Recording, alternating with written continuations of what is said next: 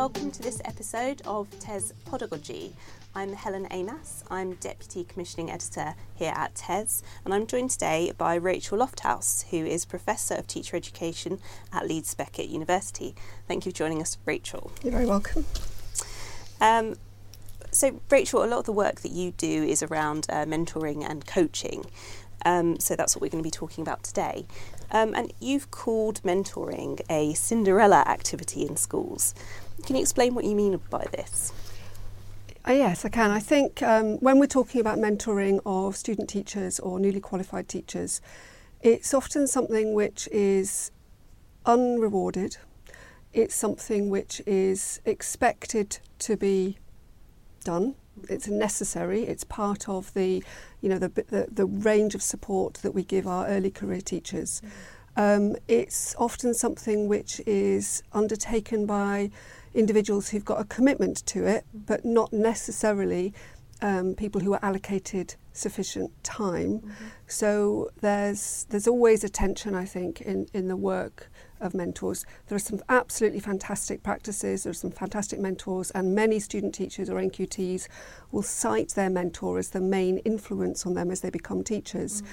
So it's one in which very um, strong relationships can be forged, but those are forged through hard work, and that hard work is, as I've said often, kind of uncelebrated, really. Um, the mentors are committed individuals, um, they are passionate about their work, but quite often they are layering that work into their, their day job mm. and it mm. becomes quite a, um, a difficulty I think mm. for some of them to do really well. Yeah, well and it's it's something that they're not specifically financially rewarded for a lot of the time, is Most right? often, I mean in any partnership, in any regardless of what form of um, initial teacher education or, or training you are on, whatever route, mm. there'll be some uh, partnership agreement which allows money to flow, if you like, so from the main provider to the host school and then the host schools will use that money um, hopefully to fund the training process, hopefully to support the mentoring process, but very rarely and probably not unreasonably, that money is not part of a mentor's salary. It is usually given, uh, used to um, support the training package as a whole. Mm-hmm if we're lucky. Um, there's a few few exceptions. I do know of some mentors who get a, a stipend mm-hmm. for their work, but I think that's becoming rarer, and certainly um, it isn't something which people uh, choose to do for a salary increase because that's it's not on the books as a salary increase. Sure. What um, what research exists around mentoring in schools? Is this is this a fairly well researched area, or is it is it something that, that, that researchers are just starting to look at? No, I think it's been researched for quite a, a number of years. Um, and it's researched in um, a number of different locations. So there's a fair degree of research from the US, mm-hmm. uh, from Europe, from from the UK, from Australia, for example.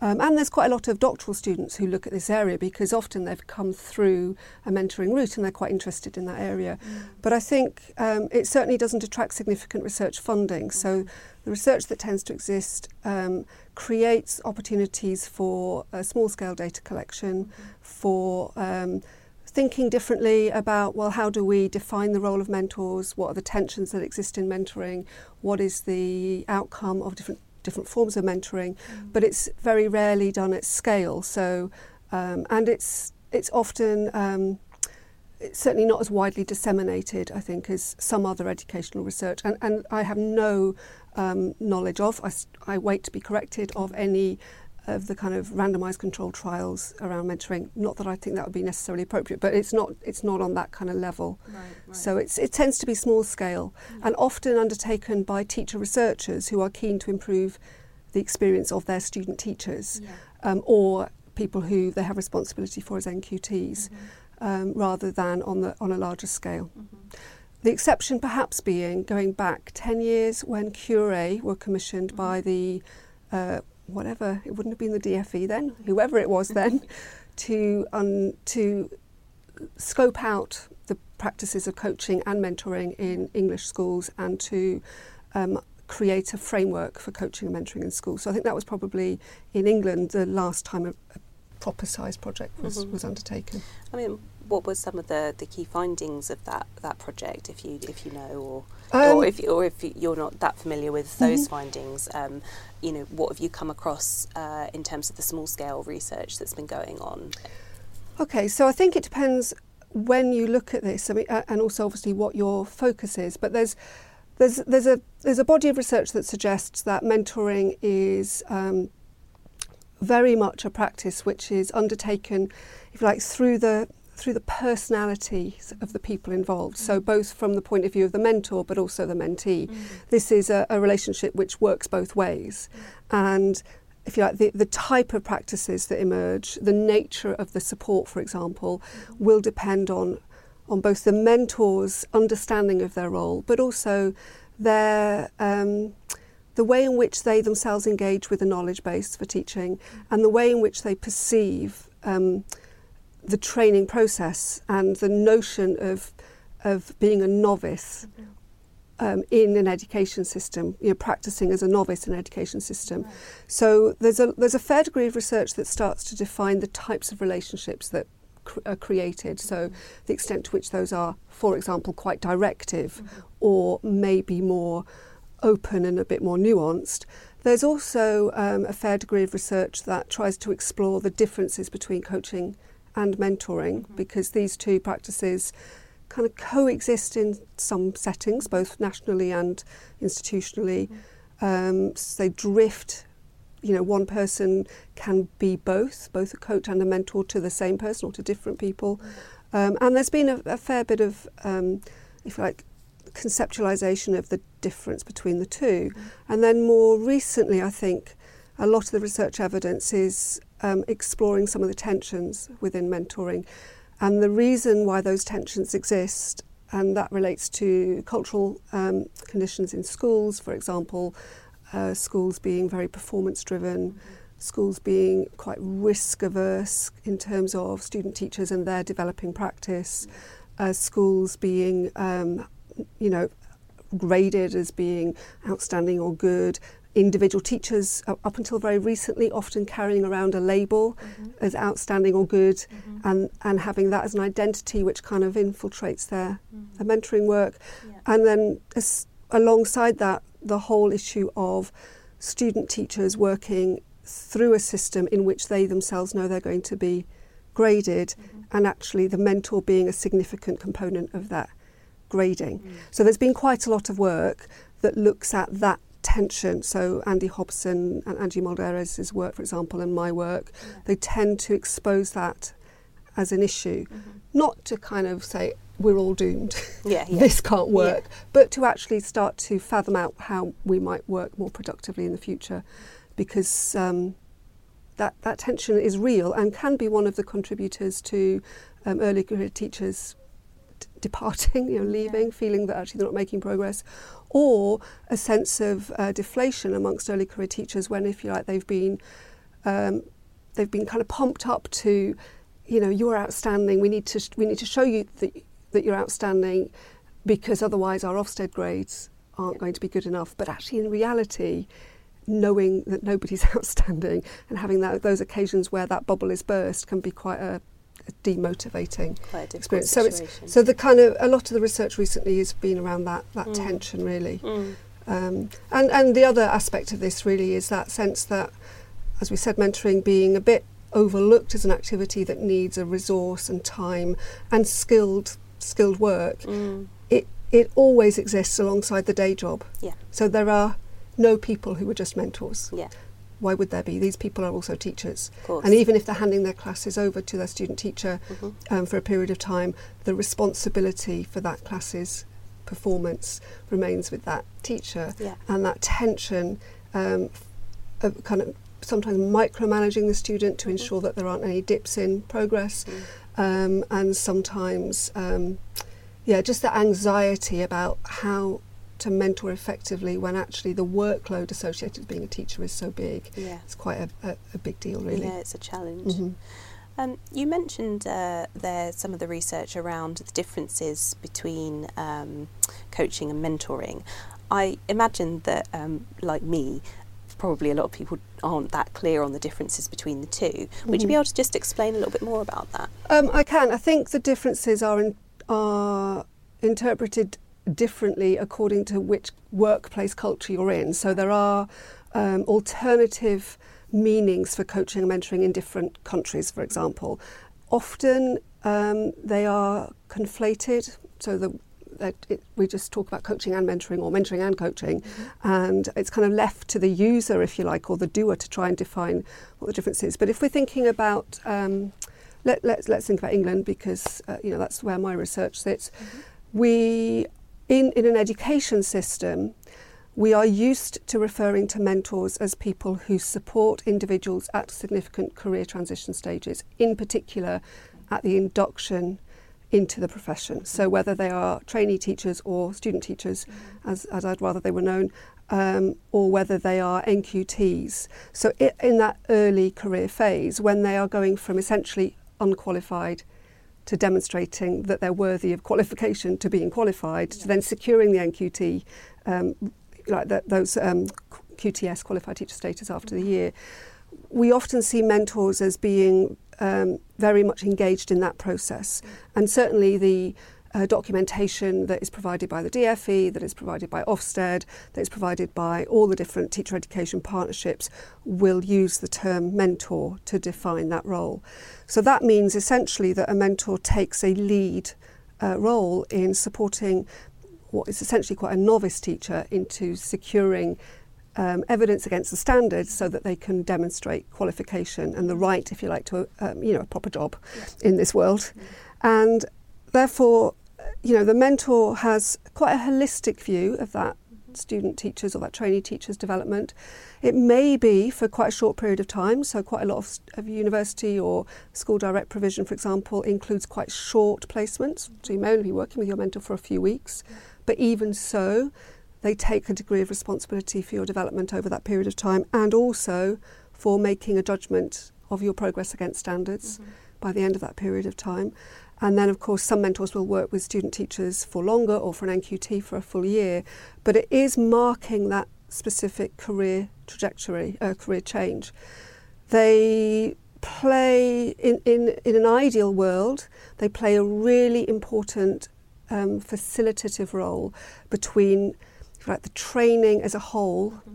What is expected of that trainee teacher or that student teacher in terms of their professional um, training, in terms of perhaps their master's level uh, work if they're following a, a postgraduate PGCE, and the mentor needs to kind of understand all of those requirements on that student teacher to make um, a difference to the outcomes. Mm-hmm.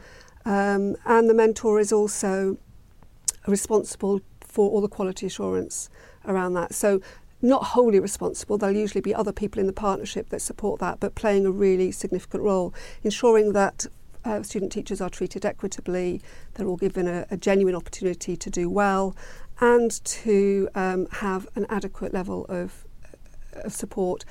And you know that that support comes alongside the notion of being a critical friend so somebody who's able to say we need to work on you need to work on we need to set these targets as priorities and actually I can help you get there so a mentor is very critical at that point but as I've said in England the key element that often distinguishes them from coaches is the fact that they're part of a system of uh, measuring and judging progress right. and they report both to the student they feed back to the student on progress being made, but also they report into the system. Mm. So um, they are really critical in that assessment role. Right. Um, a coach, again, lots and lots of variations um, of types of coaching, mm-hmm. lots of variations of purposes of coaching, but most people would suggest that a coach is um, associated with um, supporting the person that they're coaching, so a coachee, to establish more of their own goals, to identify their own ways forward in developing their practice, and um, to ask the right questions to prompt more critical reflective thinking. Mm-hmm. That is a really grand ideal. Mm-hmm. It's quite hard to achieve when you're in an urgent, busy workplace where sure performance targets keep coming at us all the time. Mm-hmm. So, one of the issues with coaching, as we know it outside of education, is when you put it into education, it can become more wrapped up in the performance management system. Yeah. It can become something because it's a resource that has to be rationed because there's never enough of anything mm-hmm. um, in education to support teachers. Then it often gets directed towards teachers who are um, at risk of uh, competency uh, proceedings. So, you know, the last resort might be let's provide you with a coach, see if that makes a difference. That does nothing for the for the if you like the name of coaching. No, it often not. makes coaching feel like yeah. you know the last thing you want to be involved with. Mm. Um, and then at the other end of the scale, coaching can seem a bit woolly and a bit fluffy and a bit unrelated to the actual day job because it can seem as if it's all to do with um, you know teachers feeling better about themselves. Mm-hmm. And I don't say that lightly. Teachers need to feel better about themselves, and coaching can play a really critical role. Mm. But there is a strong relationship between how a teacher works in a classroom, how effective they are, and they feel in that classroom, and how they will feel about themselves. Yeah. So, coaching can support that. Mm-hmm. There are um, brands of coaching, so we have quite a lot of leadership coaching in education in the UK, you know, where people moving into leadership roles are offered coaching to support them in kind of moving into that new part of their um, part of their professional career. And at the very top end, we have some interesting scenarios where coaches are not educators, where they come in from other industries, other businesses, because they're they're seen as being able to offer clean coaching mm-hmm. without any um, tendency to offer advice. Right. And then at the other end of the scale on coaching, we've got instructional coaching, which comes from the work by Jim Knight in the US. Mm-hmm. And that is coaching which is very specifically about classroom practice and very specifically about particular details of that classroom practice. And the coach is somebody who is an expert in that area and has the skills to coach in that area. So that kind of coaching is about as far away as you can get from the very clean coaching, which is supposed to be unrelated to anything uh, contextual and more about how the individual is thinking about their role.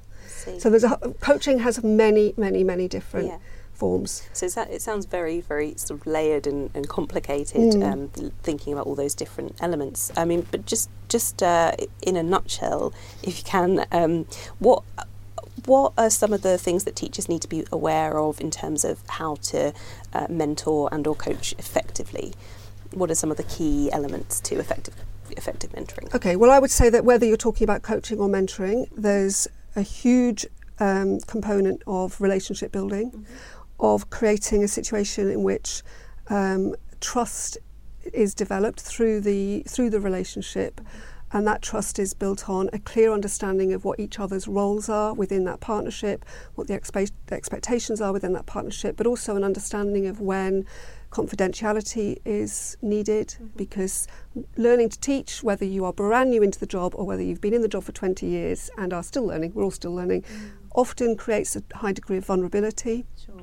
So the mentor or the coach can help to um, uh, come into that space of vulnerability and allow that to be a very productive space because it doesn't it's not a negative space necessarily it can be a highly productive space because it's one in which we explore some of the tensions some of the dilemmas some of the difficulties so that trust in whichever whether it's coaching or mentoring is really really critical um, I would also say that whether you're working as a coach or a mentor paying very close attention to um, the nature of the dialog mm-hmm. um, that uh, affording, um, if you like, the person you're working with a high degree of respect in the way that you talk with them. Mm-hmm. Um, everybody in this zone is a professional, however new they are, who, however vulnerable they are, however expert they think they are. We are all actually working in a professional space, and um, that high, that that that kind of that that high degree of respect that is offered to each other is is really essential. Um, and that should come through in the nature of the conversation. So again, you know, you could you could argue that I'm blurring the boundaries here, but I don't think it makes any difference if you're working as a mentor or a coach, or if you're in the role of a mentee or a coachee. Mm-hmm. Then I think you should expect to be not just supported but also challenged. These are opportunities for professional growth and learning, you can't learn if you're not supported, you can't learn if you're not prepared to accept the challenge. Um, and actually, that comes through the, the conversation. Um, and that conversation, depending on what you're doing, whether it's mentoring or coaching, might be more target orientated, might be more performance orientated if we're talking about particular standards that have to be achieved, or might be more open and more divergent, but paying attention to the quality of that. And actually recognizing how difficult it is to secure that quality mm. because often as teachers, our minds are somewhere else. Yeah. So you're a teacher first and a coach second usually, or a mentor second. Your mind will often be somewhere else. So kind of pulling yourself into that space, mm-hmm. being present in that space, and recognizing where the person is that you're working with is really critical. Yeah. Um, it sounds like coaching or, and, and or mentoring are really um, it's a really important part of the the process. Um, what can we do to raise the profile of mentoring in schools? Because I mean, as you mentioned at the start, or we were talking about at the start, it's this kind of Cinderella thing in schools. How can we how can we change that? Um, well, I think there are some positive moves. So one of you know. There is now a set of uh, professional standards for mentors that the DFE have published, and I don't. Um, I, I think that helps because at least it acknowledges that this is an area of work that is critical and that actually standards are important, that we do it as well as possible. So I, am quite um, glad that it was paid attention to at that stage. I think it's really essential that those standards uh, keep being uh, kind of reconsidered to make sure that that they are fit for purpose, that they are actually being used. They're not statutory, so and I, I would be a bit averse to saying they should be statutory. But on the other hand, if coaching and mentoring is going to have the impact that it might well have, then there does need to be some obligation on the part of the people who give enough give time to it to make sure it's done well. So I think having uh, paying attention to it, you know, at, at policy level matters. There are potentially moves afoot around the early career framework to write mentoring and coaching even more firmly into those early years of, of professional support. But it's harder to do that than it is to come up with a new curriculum for training and then to franchise out that training and then to insist that everybody attends a body of training. Because it is so, it, it happens behind closed doors and it happens between two individuals, and those, those people will bring their own as I said before, personalities to it is slightly harder to secure the quality of coaching and mentoring than it is to say, well, if we have a curriculum for training and everybody goes, mm-hmm. and then we have a model of assessment that we all apply, we can kind of nail that. Mm-hmm. However, having said it's harder, I think it's the more important thing yeah. that we get the coaching and mentoring right.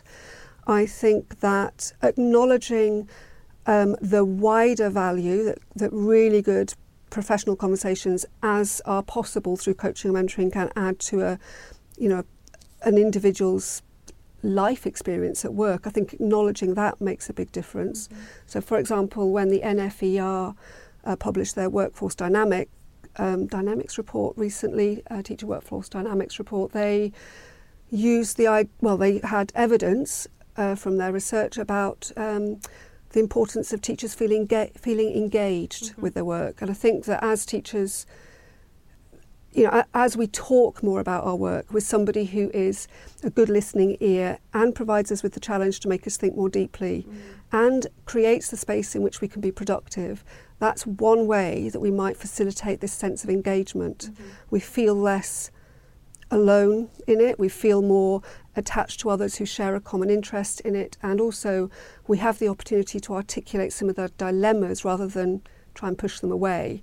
So I think that if we can start to explore whether coaching and mentoring, well, I believe coaching and mentoring does offer a way to create greater levels of engagement. If, but if we can prioritise that as a means to make teachers feel that this is a job that belongs to them and that they belong to. Mm-hmm. That that I think that's quite a critical thing. Yeah. And then I think the other thing that we need to do is ensure that the the work that is out there in, um, if you like, the research journals, but also the good work that's done by people who are committed to this area, is actually shouted about and celebrated. And you know, this is the bit where I'll advertise Collective Ed. So at Leeds Beckett University, we've created um, a research and practice centre called Collective Ed. Mm-hmm the hub for mentoring and coaching. And what we're deliberately trying to do there is create um, spaces in which are in the work of coaches and mentors and the impact of that work can be both scrutinised but also celebrated and also developed. So that notion that this is something that we can do well, mm-hmm. that we can do better, that actually provides a very genuine investment in the profession and creates actually not just a sense of engagement from the person being coached, but also or mentored, also the other way round. Yeah. There's a lot of evidence that says when done well, both the mentors and the coaches feel a, gr- a great sense of a of gain, if you like, that their professional work is enhanced through this. So celebrating that, hearing the voices of people who do this work, mm. and also acknowledging through those voices where the tensions exist and helping those tensions to be resolved mm. is really critical. So making this something which is on people's horizon yeah. and if you like that the horizon becomes closer to them as something which is worth engaging with I think is is really critical. Yeah. Do you, do you think that uh, this is a, an area that teachers recognise the importance of at the moment? I do. I think, well, the first thing to recognise is that every single teacher who's gained qualified teacher status has been mentored. That doesn't mean every single teacher has the, a rosy picture because you know to be fair some people will say i had a miserable time with my mentor mm. but the majority of people will say that actually it was a it was a useful if not and some of them will say very powerful um, component of their professional learning.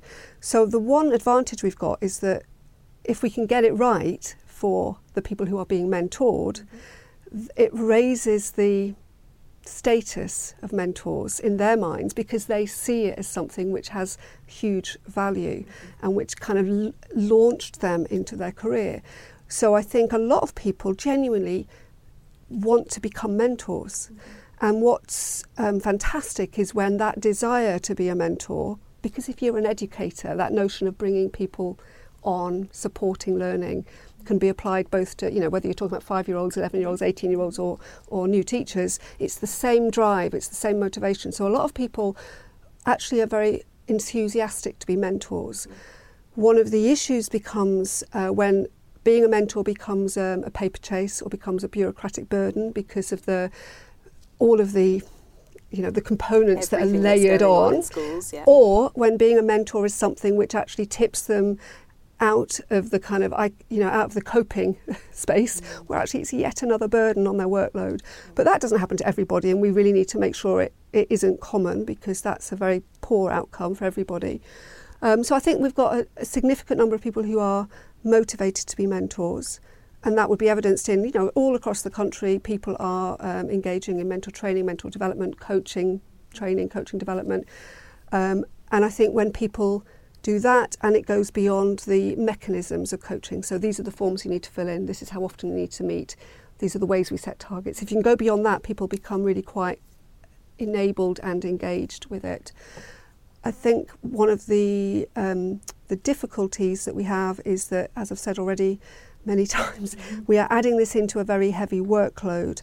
And uh, at the moment, the evidence would suggest, the anecdotal evidence at least would suggest that often people say, well, I'll mentor this year, but please don't ask me next year because it's, it's actually an additional workload. Or, um, and what we don't necessarily get is a su- substantial cohort of individuals in schools who have mentoring as a sustained and consistent part of their job year on year on year. And you could argue that if the same people are mentoring year on year on year, you're not letting new people through. Well, that inevitably you are because some people will move on to other roles, retire, whatever. So there's a, there's always going to be a through flow. But certainly, um, my experience would suggest that when I started working in teacher education, sort of 18 years ago, for the first five or six years in that job, my group of mentors that I worked with were quite consistent year on year on year. And there was quite a lot of opportunity for them to develop over time and become more expert mentors and, and had the time to come together and support each other as a cohort of mentors attached to a particular program to ensure that the mentoring quality was as good as it could be. Mm. And nowadays, it's hard to get mentors to come to training if it's in school time because schools can't let them out. Mm. Um, it's often the case that mentors will only mentor for one or two or three years and it'll be a bit interspersed with all sorts of other things. So that notion of actually having mentoring as a substantial part of your professional profile that you probably will do for 10 to 15 years, that you will become an expert mentor through. Mm-hmm. An invaluable resource is probably, we're, we're, probably a little way off that again. Mm. We were there before, but I think we, we need to spend a bit more time doing that. Mm. And I think, um, you know, there's always opportunities. We don't always have to just be downhearted about this stuff. Uh, one of the things we can do is we can explore what's going on in other countries. Not everywhere has mentors. Lots of people lots of training provision gets by without them, but where they have them, identifying where it's working and why it's working, and seeing how we can drag that into our own systems would be really worthwhile. Mm. So lots of uh, lots of causes for optimism. Uh, I would hope so. yes, yes, I would hope so. Thank you very much, Rachel. It's been a really interesting discussion. Well, you're very welcome. It's been great to come and talk to you. Thank you very much. Thank you.